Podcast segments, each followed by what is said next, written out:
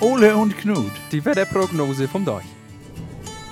Moin, Ole! Jo, moin, Knut. Du, jetzt ist ja Fastenzeit, ne? Ja, ist richtig. Sag mal, fastest du auch auf was? Ja, ich hab äh, mir gedacht, ich mache ohne Flens. Ohne Flens? Ohne Flens. Aber warum das denn? Jo. Das ploppt doch so schön. Ja, das ist richtig. Aber ich habe mir jetzt hier aus dem, aus dem Internet hier was rausgeladen. Dieses das Geräusch. Und dann kann ich das trotzdem so ein bisschen abends zum Einschlafen so ein bisschen äh, äh, hören. So. Das ist gut. Aber, aber das ist ja das nicht das Echte. Das ist nur gut, wenn es dir ins Gesicht so spüttert. Das ist richtig. Ja, die Feuchtigkeit. Ich habe letztens gesprochen mit der Frau von der Bauerngenossenschaft, nicht? Ja. Und die hat mir erzählt, sie macht jetzt Detox. Detox. Ja, Detox. Was ist das denn? Ja, das weiß ich auch nicht so ganz genau, aber sie hat gesagt, man, kann, man macht das drei Tage nicht und dann macht man keinen Sport.